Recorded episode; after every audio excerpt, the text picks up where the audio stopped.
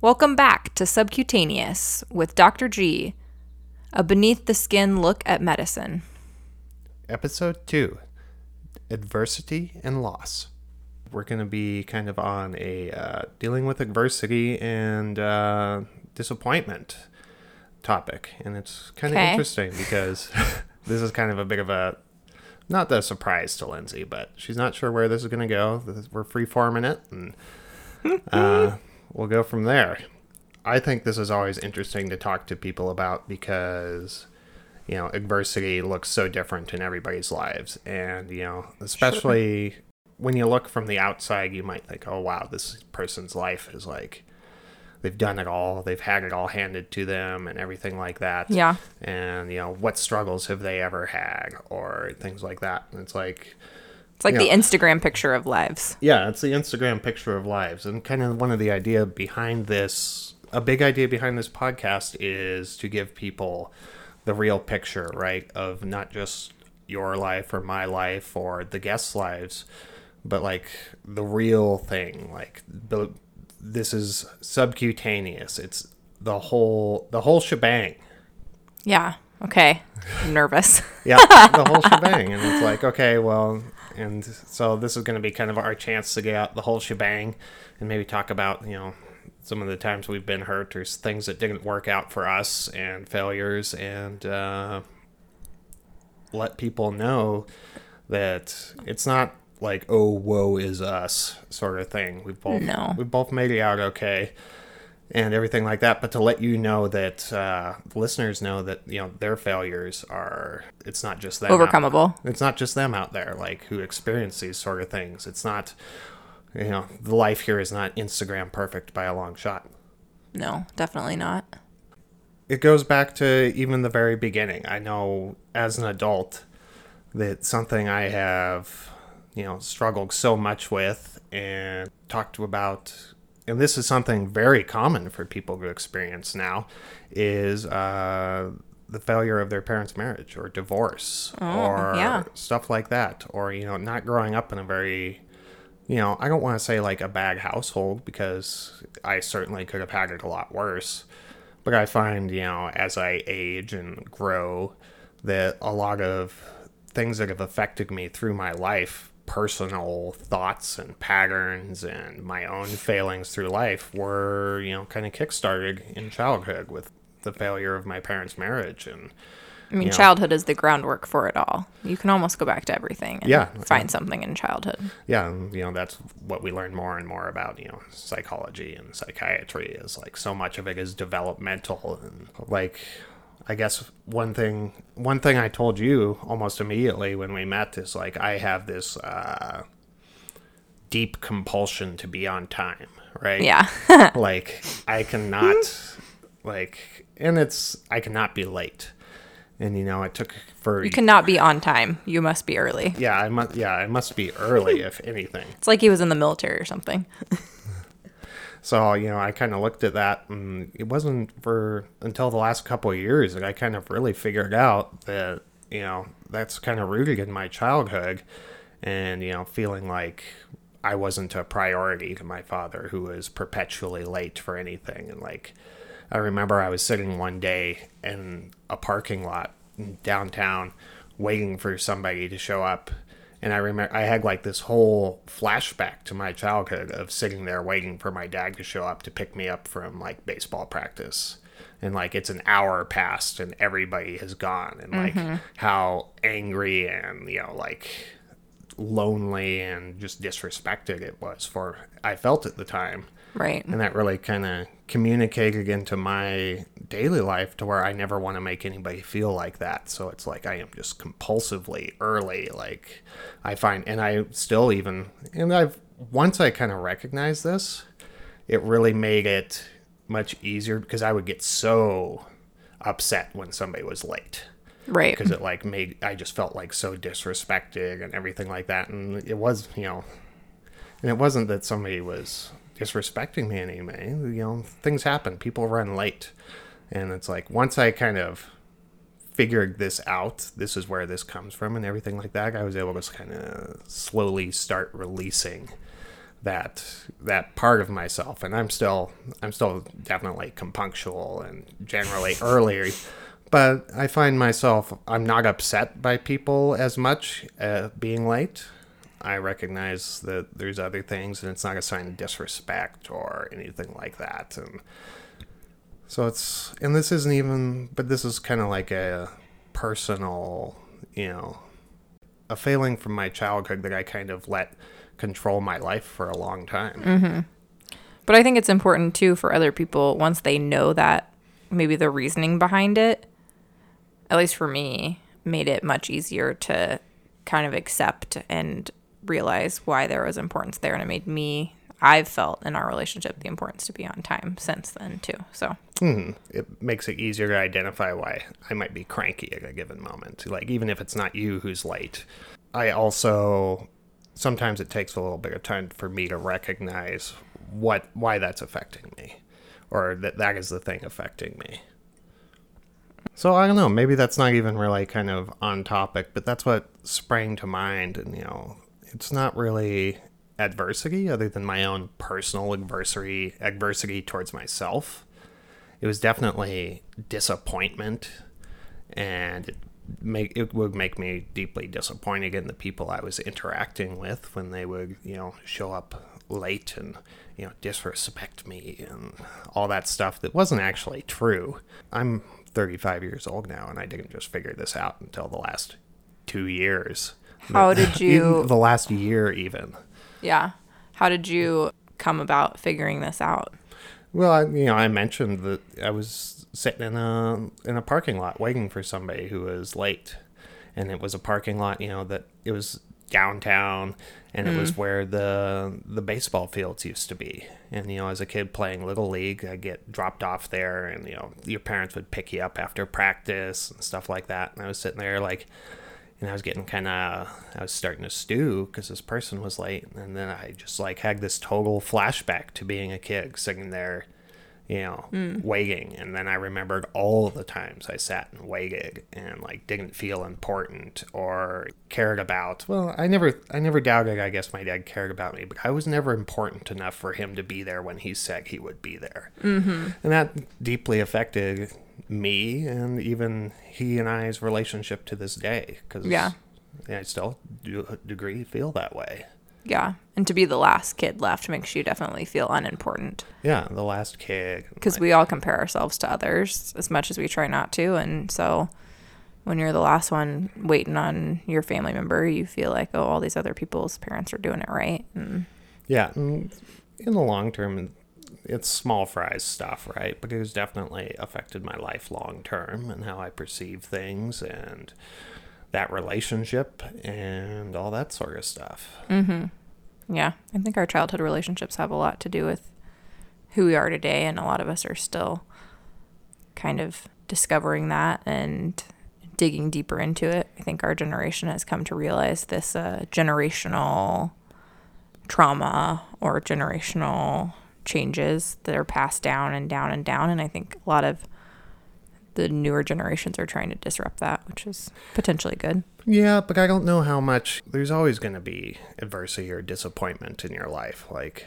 it's. You can try and disrupt that to the maximum possible, but like, you get married and you think you're going to do the best possible thing by your kids or, you know, whatever happens and it's like that's just not the way things pan out right like nobody gets married and has kids planning on you know getting a divorce 10 years down the line sure. or like not being able to be there as much as they want to be and everything like that. Like that's just I don't think that's ever really going to change.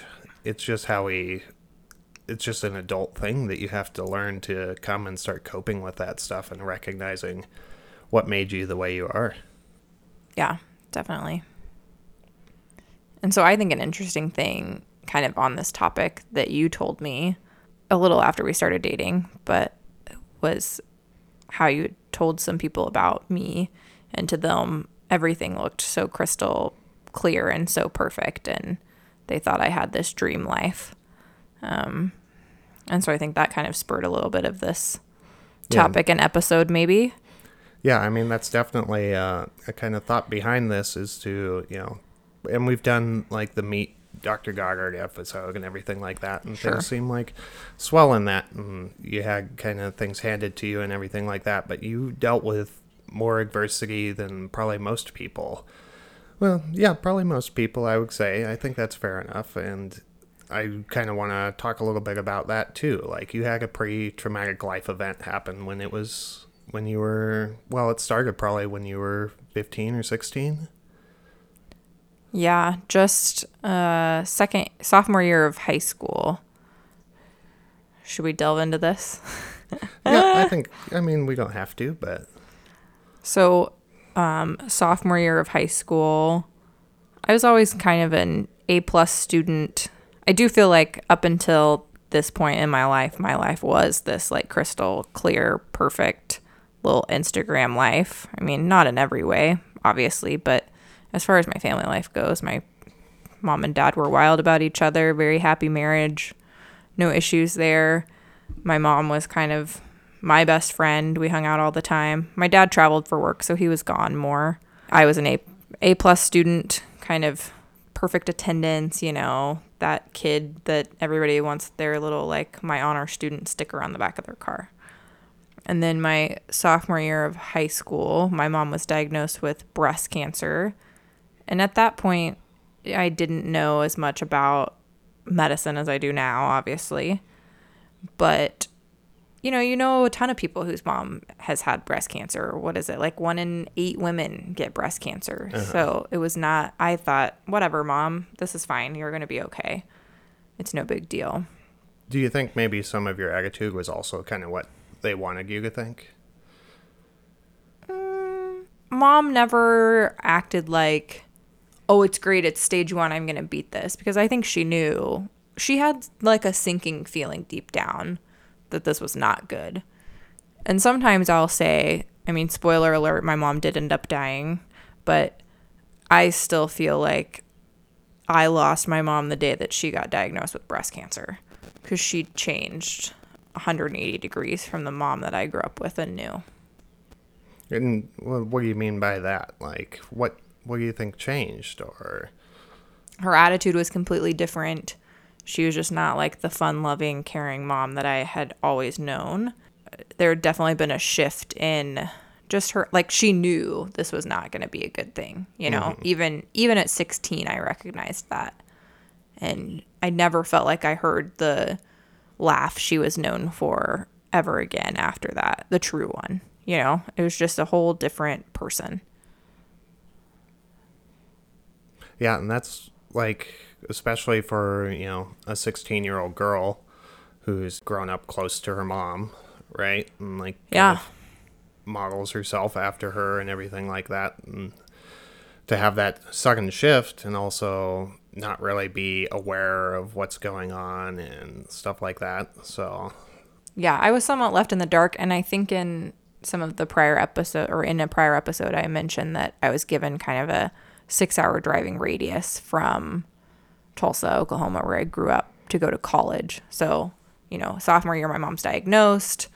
She had surgery and chemo and radiation and the whole bit, and then um, I think she kind of knew things weren't going to be good. And so, junior year, when you're applying and things like that, she gave me a radius. And I didn't really think too much into it. I was kind of frustrated more than anything, really. Now I don't get to go to my dream school, I have to stay close to home.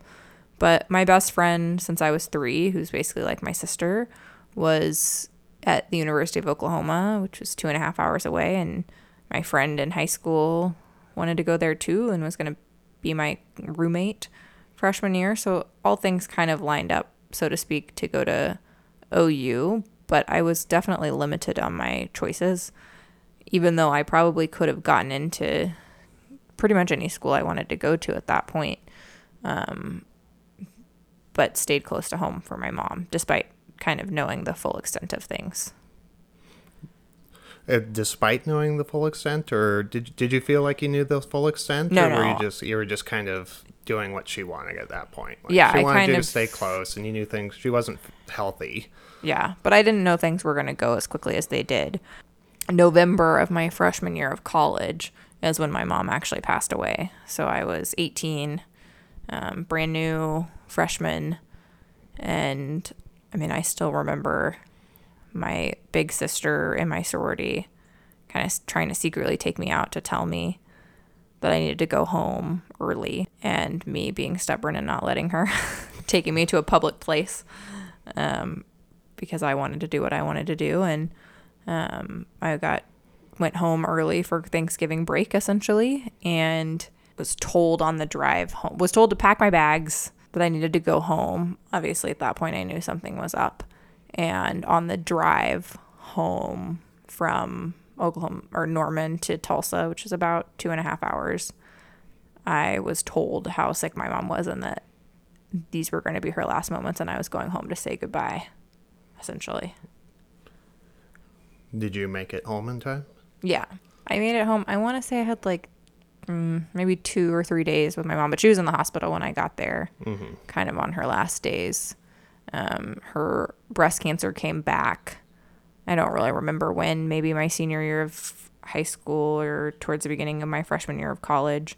And it was all over in her bo- bones and everywhere. And I didn't know much about what was going on. I, my family didn't keep me in the loop, and maybe for the better. They wanted me to live my life and experience those final years of high school and beginning years of college as best I could without being too concerned about my mom. But in hindsight, there were things they did, like the big OU Texas get together every year. My dad wouldn't let me go and gave me these crazy excuses for why I wasn't allowed to go, which they never would have given me before. Uh-huh. and truly, you know, in hindsight, that was so that I would be at home with my mom mm-hmm. during that time versus out hanging out with my college friends in Dallas. I definitely understand their perspective on that, right? Like if they had told you, you know, how bad it was or, you know, this was happening, it would have probably wrecked more of your life, right? Like because then you would have had this this hanging over you and like this that this was happening and, you know, and maybe I would have even stayed closer to home for that first year. Yeah. And not have developed the friendships and things that I did in college, which were very much what got me through after she died. So I think I think they did everything right that they could have. I mean, I wouldn't have changed the way they handled it at all. Yeah, and you know, you kind of talk about those friendships, and you know, you you were in a sorority, and you yeah, like a, you know, you're a very sociable person and easy to get along with, so you develop friends quickly. Yeah, and those friends were there for you after that and family really struggled at that point mm-hmm. yeah i mean kind of took a while for that to slowly fall apart but i definitely realized how much my mom was kind of the glue to my whole family not just my immediate family unit which is me myself or myself my brother and my dad and my mom. So pretty small family, but also her side of the family, which would be her brother and her parents as well. She definitely held everything together and was kind of the the glue, so to speak, to every aspect of our family. You go home for Thanksgiving and you deal with this and I mm-hmm. guess at this point we kind of get into the dealing with adversity part of this is like okay, this thing's happened. Your yeah. life you're you're at a turning point in your life, right? And you can deal with this a bunch of ways. Mm-hmm. Sure. Yeah. And so, you know, how how do you deal with this? Hmm. How do you is what what do you yeah. think were some of the factors and what how'd you deal? I think there are so many different ways that people deal with death and grief and especially the death of somebody so close to you. For me it was definitely like 100% into my studies and into my future career and I probably haven't let up on that even yet. maybe a little bit. I think maybe you've, you've eased but, off the throttle a bit. but it was definitely like full steam ahead, you know, don't look back. I did several fundraisers for breast cancer awareness in college. I made t shirts and sold them to all the sororities and fraternities. I encouraged people to sign up for Race for the Cure. There were things that I did in my mom's name, essentially, but all of this was me just essentially distracting myself and putting that all towards both school and friendships. I think I definitely spent a lot of time leaning on my friends and most of those girls are still I'm still very close with today. So I'm very grateful for that and the fact that I, you know, went away and didn't just lean on my immediate family. I had other people to surround myself with and honestly other families to be kind of absorbed into. Yeah, because we just briefly mentioned this and it took a bit of time, but your family unit kind of fell apart and you didn't have Mm-hmm. a home life to go back to after a while Yeah. or really anywhere to go and like you you could maybe go home but it was not a good experience right Yeah, I mean, I think it the the falling apart was slow.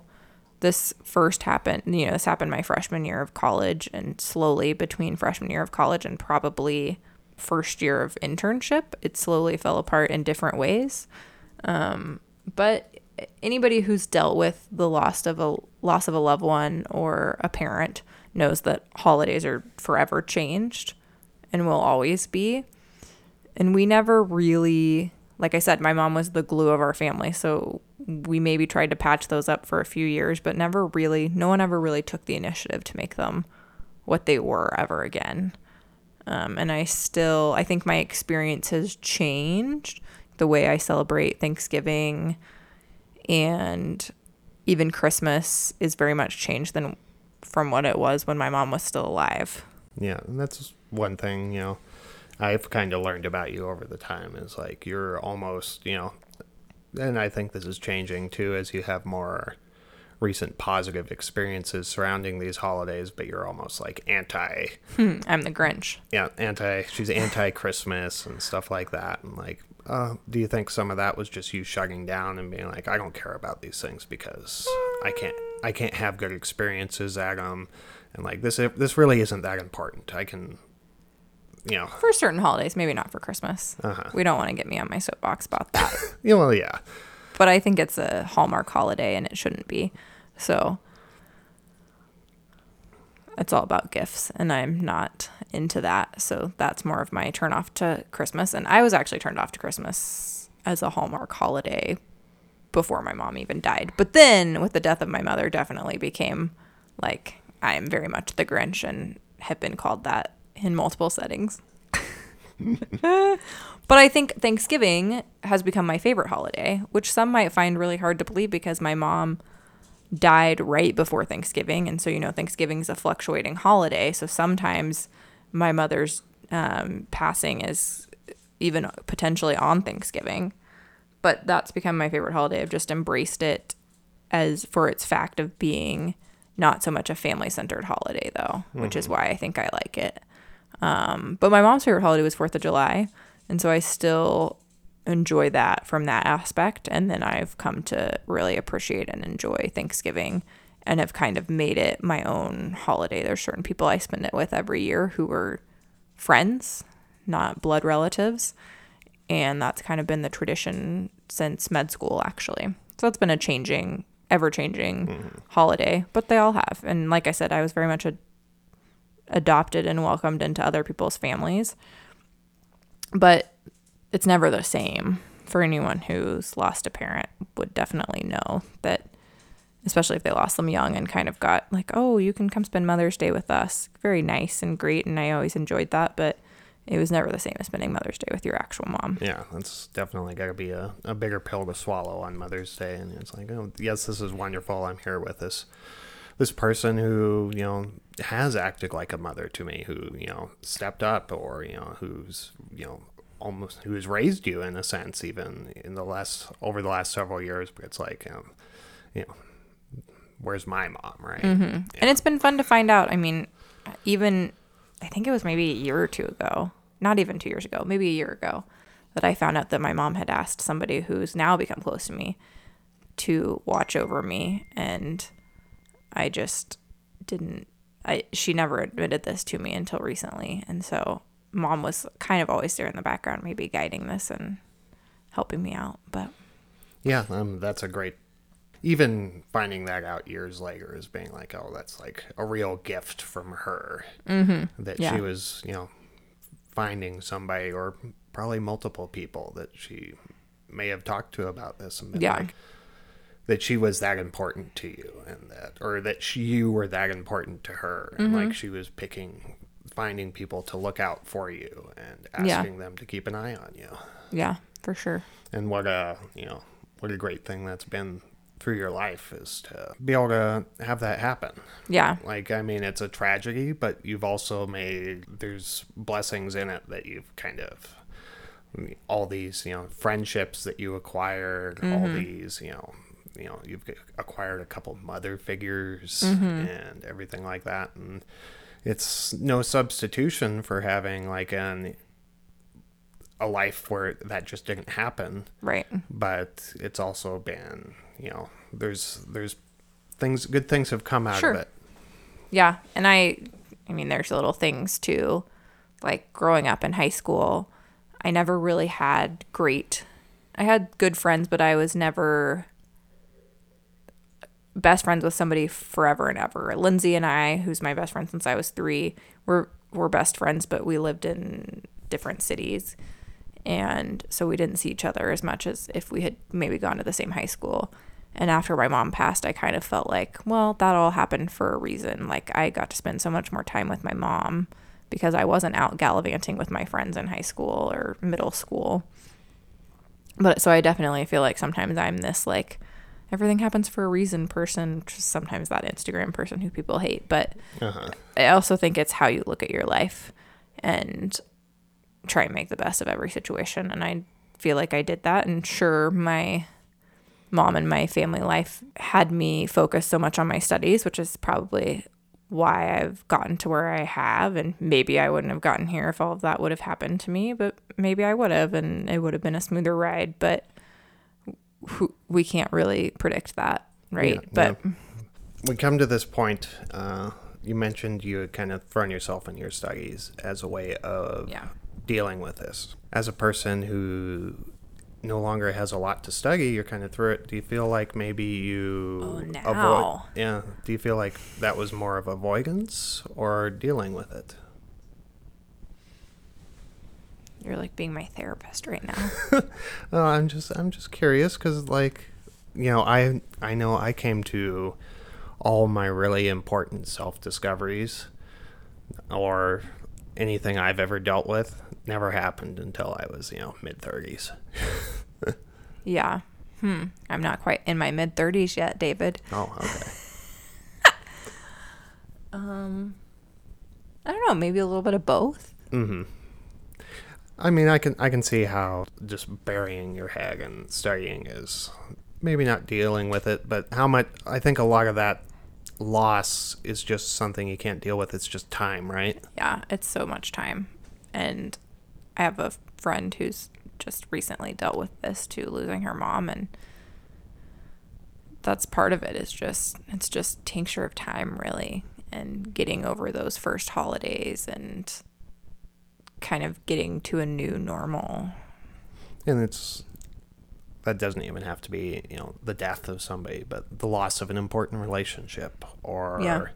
you know, so much of this stuff and it, this is nothing that everybody doesn't tell you when you're dealing with it is right. It's like, well, it's just going to get a little bit better every single Yeah. day. And you're right? like, yeah, right. Yeah, When? exactly. Like, no, it's not. This is the worst. It's never getting better. And at the time, it feels like it. But then a year, two years, three years down the road, you're like, okay, this is this is better. Like maybe I still think about this all the time, but it's not like debilitating to me or you know. Mm-hmm. Yeah. And I think we all experience those losses, but it's such a weird psychological phenomenon to where it's like at the time you ju- you just can't be consoled. You really have to go through the stages of grief, and you know, Yeah, and I think maybe distraction. I mean, everybody deals with death and grief in a different way, but for me, distraction was definitely helpful. and Staying busy. yeah, and definitely you distracted yourself with the right things, right? I mean, there's Sure. a million things a person can distract themselves with, but you do you think that was just? I'm sure it wasn't a conscientious thought. Like I'm gonna okay now. I have to distract No. myself. I'm to pour myself into Yeah. learning in school and everything like that. Like I said, just who you are. Yeah, and I think I mean everybody finds something a little different to help them get through these things. Like one of my friends who's going through something similar is kind of trying she did a lot of traveling and also um, kind of trying to find the right work life balance. So instead of just like completely burying herself in work, trying to find more of a balance in a daily life.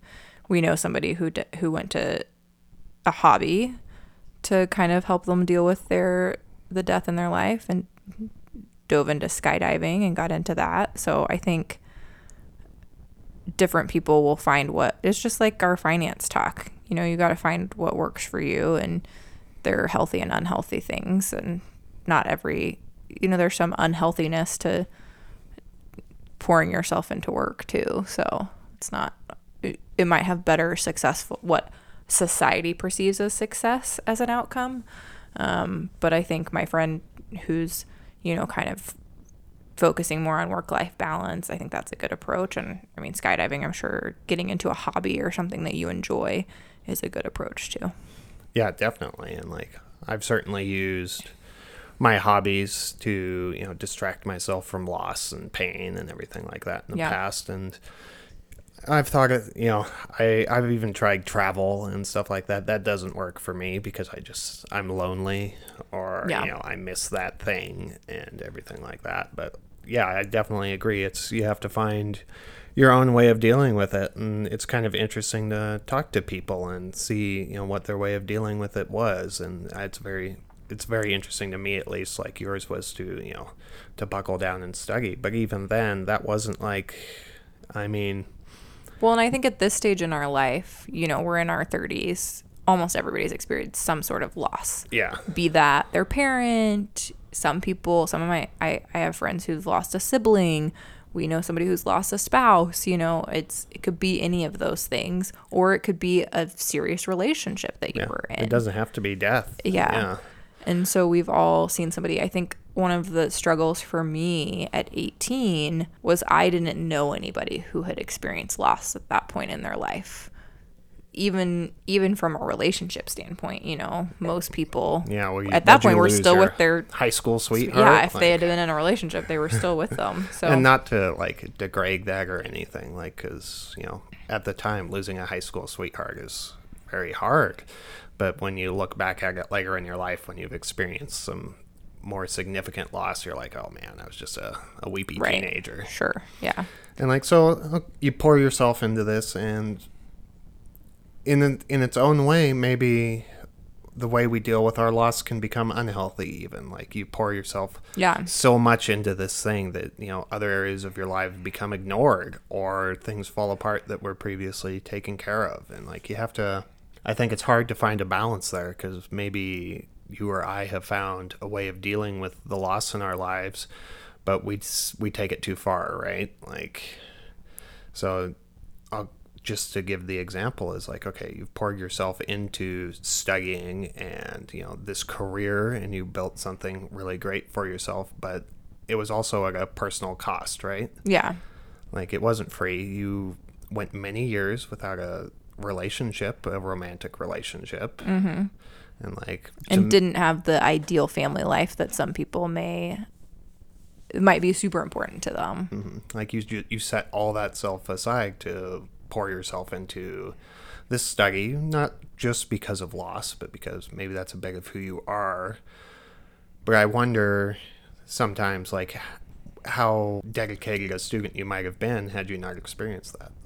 Yeah, it's hard to say who uh, or how my life may be completely different. Mm-hmm. You know, it could be. I mean, it's interesting to think about for sure. Like when I look back at my own life, like things I have taken to taken up to deal with loss, and it's like, what, would I be different if I had more moderation in that, or maybe I'm somebody who deals with the loss of relationships really hard, like you know, and I've had a few long term relationships mm-hmm. in my life, like six years plus and like it's really it's been a battle for me at the end of each one like i can definitely see the difference as like the loss of my first long-term relationship my you know freshman year of college sweetheart.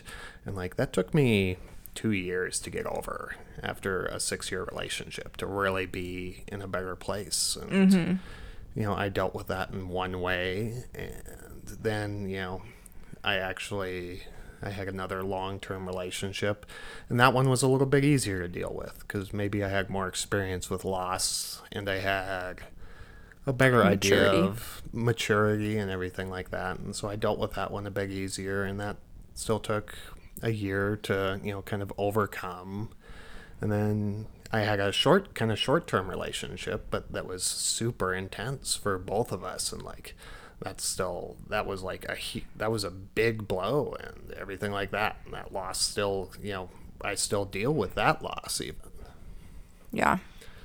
So it's just kind of, I don't really, and you know, I've lost people in my life who have died and everything like mm-hmm. that, and close friends and family members and stuff like that. And to me, it's it's very interesting, I guess, to me that these loss of relationships and loss of friends, friends who didn't die, but people I could no mm-hmm. longer be mm-hmm. friends with.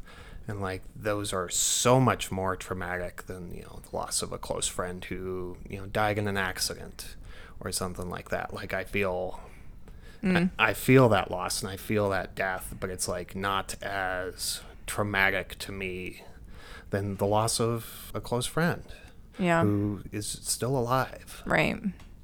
So it's very I don't know, it's like and I I don't think I deal I know I haven't dealt well well with it in the past.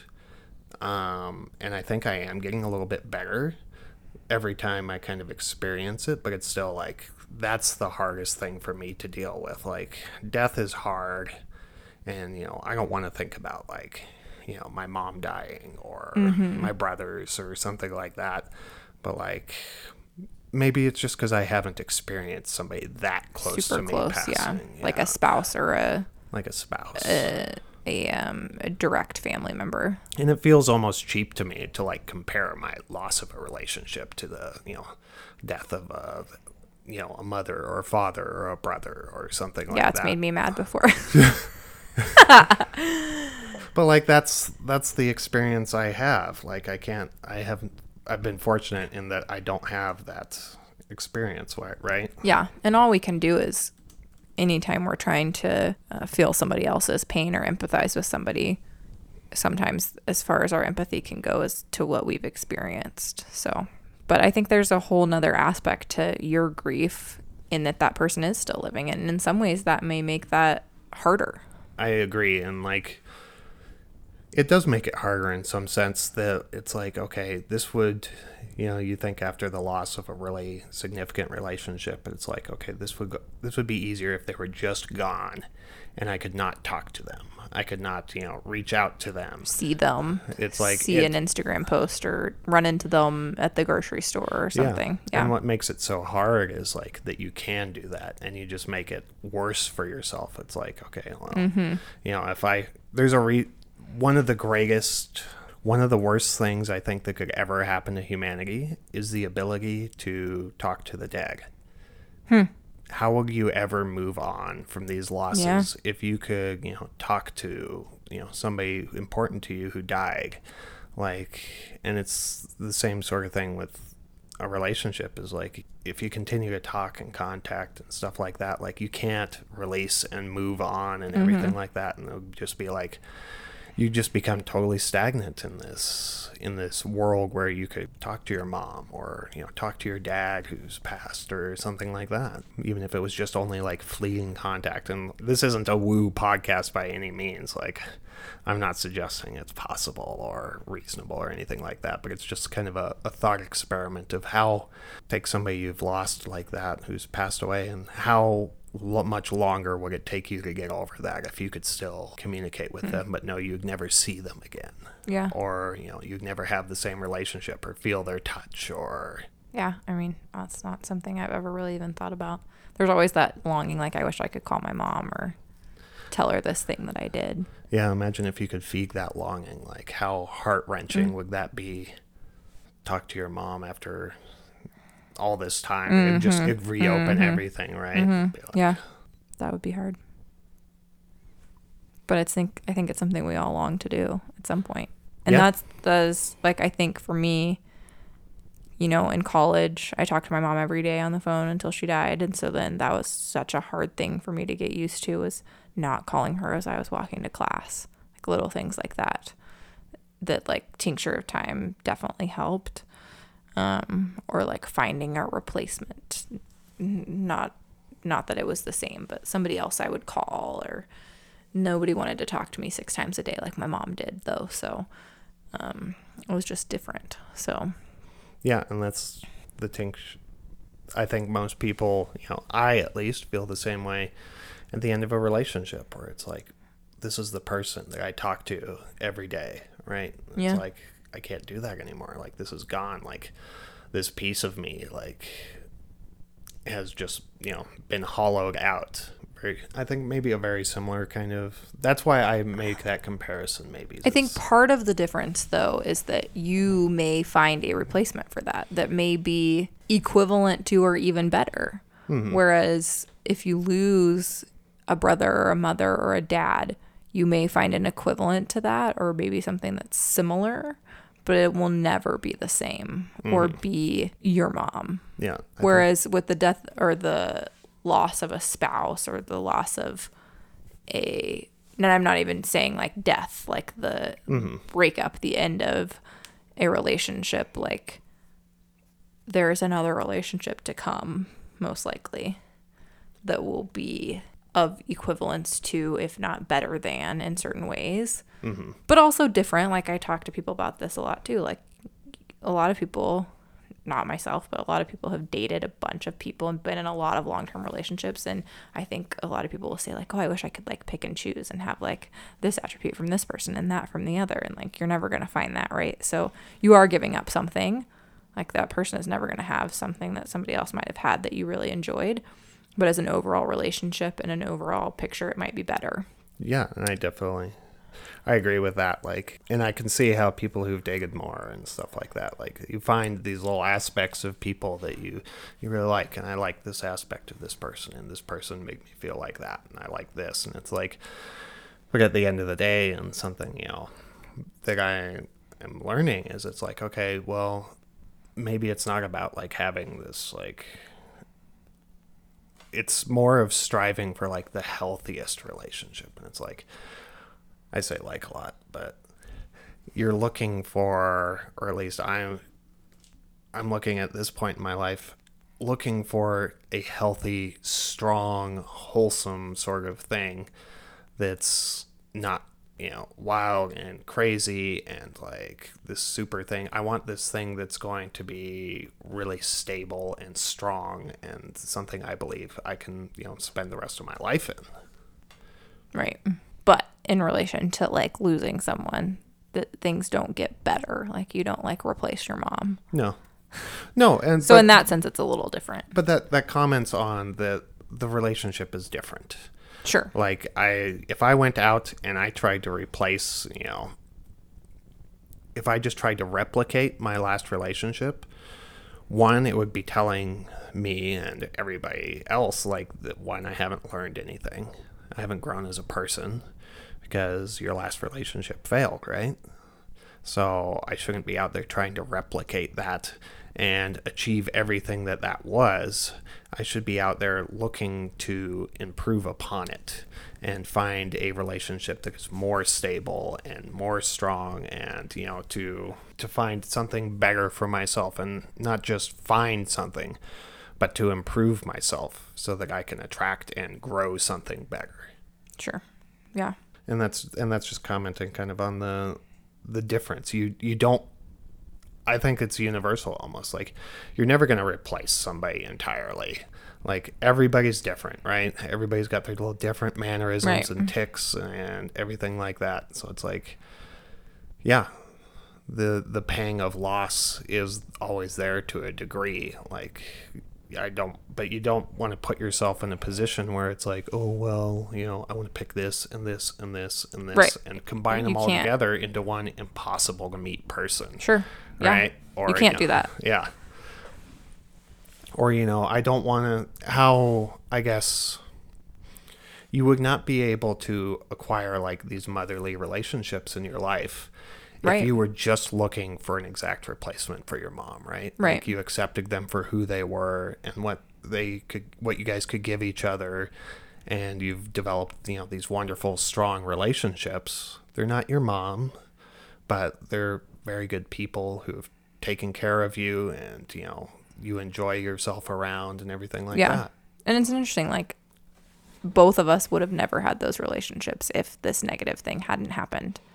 And I think in a lot of these relationships, it's obviously both of us enjoy it. Like, they enjoy being a motherly figure, and I enjoy having them in my life in that capacity. So, Do you want to talk about who these people are at all? Is that?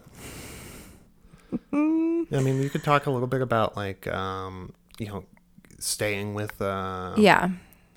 So one of the people who've been very much a motherly figure or a second mom to me is my best friend who I've mentioned before, Lindsay, her mother and father, who I've known since I was three. Lindsay and I have been best friends since I was three and she was four. And I've gone to family reunions with them, even when my mother was still alive and my family was, you know, still whole essentially. And I've just kind of always been the other Lindsay in the family. But when my mom passed away, it definitely went to another extent. I ended up living with them during medical school for other reasons, but um, my housing situation ended up falling through, and they kind of, you know, asked if I wanted to live with them, and I said yes, and thought it would just for, be for a year, and it ended up being for four years. Did they know what they were signing up for? Oh yeah. Oh yeah. I think Sue is very much has that mother gene in her and wants to take care of people and so that was such a hard to kind of live with another family even though I've known them since I was 4. It was just different kind of dynamics than what I grew up with. So it wasn't like moving back home if you were to move back home with your own family, but it was still a wonderful situation in that you know, Sue cooked for me and for my little mod, my group of people in med school. And I was very much spoiled during that those 4 years and had a very much home to go back to. So Sue was kind of able to step in and you know really play a big role in your life, and I assume it wasn't just in medical school too, because you guys were so close Right. beforehand. You know, she was there for your undergraduate and mm-hmm. stuff, and and they were close, right? Like they were right in the city you were going to school in, and she. They actually lived in between medical school and college, like with the schools I went to there. So they were kind of right Hmm, snap dab in between those two. So I had a little bit of a commute to med school, but it was it worked out fine. And then, like after med school, you kind of mentioned that you're, you know, you talked about your mom had asked people to look after you, and then, you know, Yeah. kind of in the background at the time, but like another person kind of stepped in, right? Yeah. So Judy, who we hope to have on the podcast in the future, who's a physician. My mom actually worked for her. My mom was her um, IVF nurse. My mom, I guess, had asked her, which I just found this out like a year ago, to look after me. And Judy kind of slowly came into my life. She never really forced anything, even though my mom asked her to do that. She talked me through medical school applications and things like that when I was in college. We saw each other very briefly.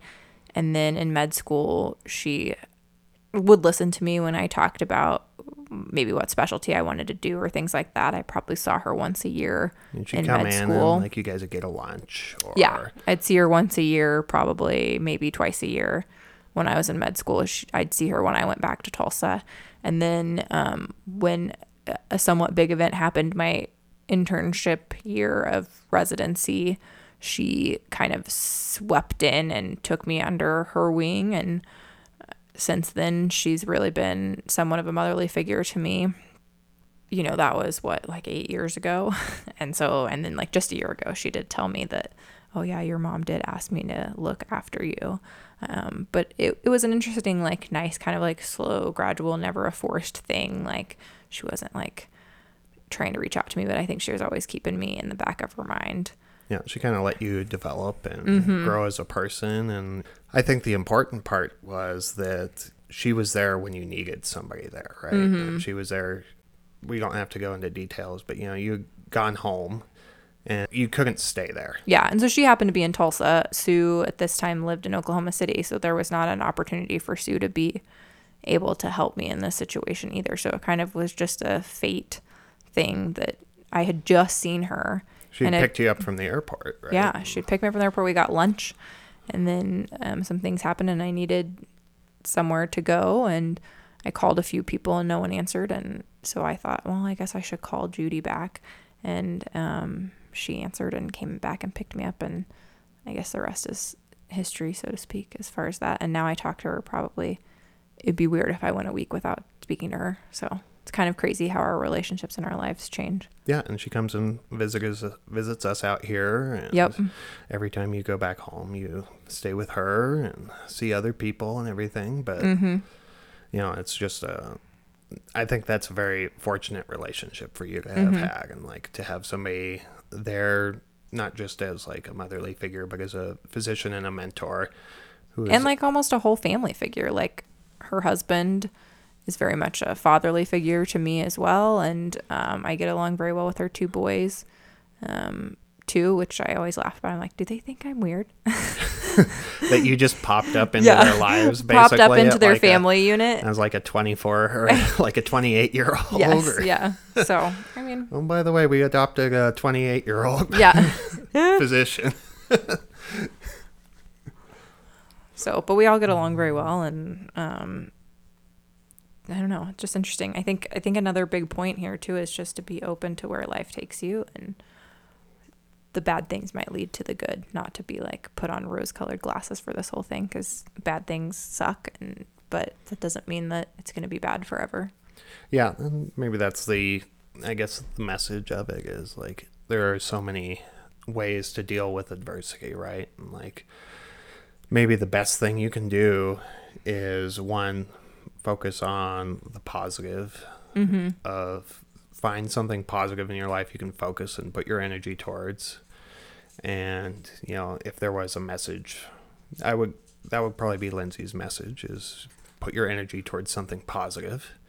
And if I were to have a message, it would be like to focus on, you know, self improvement mm-hmm. and like to grow and to learn from the, you know, the traumatic experience, whatever it is, or the loss, or whatever might be bothering you. Is like, I try and take all those experiences and learn from them and be like, okay, it's here's what here is what I screwed up. Like, mm-hmm. and you know, if somebody dies, you you might not have screwed anything up, right? but there are also things like, okay, here's how I remember. Okay, so I had a friend die a year ago. He died in a bicycle accident, mm-hmm. and very suddenly, and like he was just such a nice guy. Like he was a good mentor. He was, you know, he took care of people. He gave extravagant gifts to, you know, like students and stuff like that. And he was just such a nice guy and such a sharing guy. And, you know, when he died, I did not feel like I had been a very good friend to him. And I was fortunate in that, like, I got to see him a few weeks before he died. And, you know, we were out kind of camping. We were out on the drop zone and stuff like that. And him and his partner rolled up and they, um, we saw him pulling in and everything like that. And they were setting up their camp. And I get a text from him and, um, and he's like, hey, can we come over and hang out? I was like, of course you can come hang out. Like, get over here. Like, was, what a stupid question, right? Like, Yeah. and I gave him a little bit of a ribbing for it, but I was like, yeah, get over here. And that made me like, I would have felt so bad if I had not been like so because you know he was also he was a lot to handle at times too sometimes so you could get a little annoyed with him or something like that but when I look back at like uh, you know the life of Mark Henderson I think like this is a guy who really just influenced a huge number of people in a positive way and it's like I should have I felt bad because I felt like I should have been a better friend to him but I had this kind of redeeming moment at the end. I, I wasn't ever bad to him, but I could have been a lot better of a friend. Mm-hmm.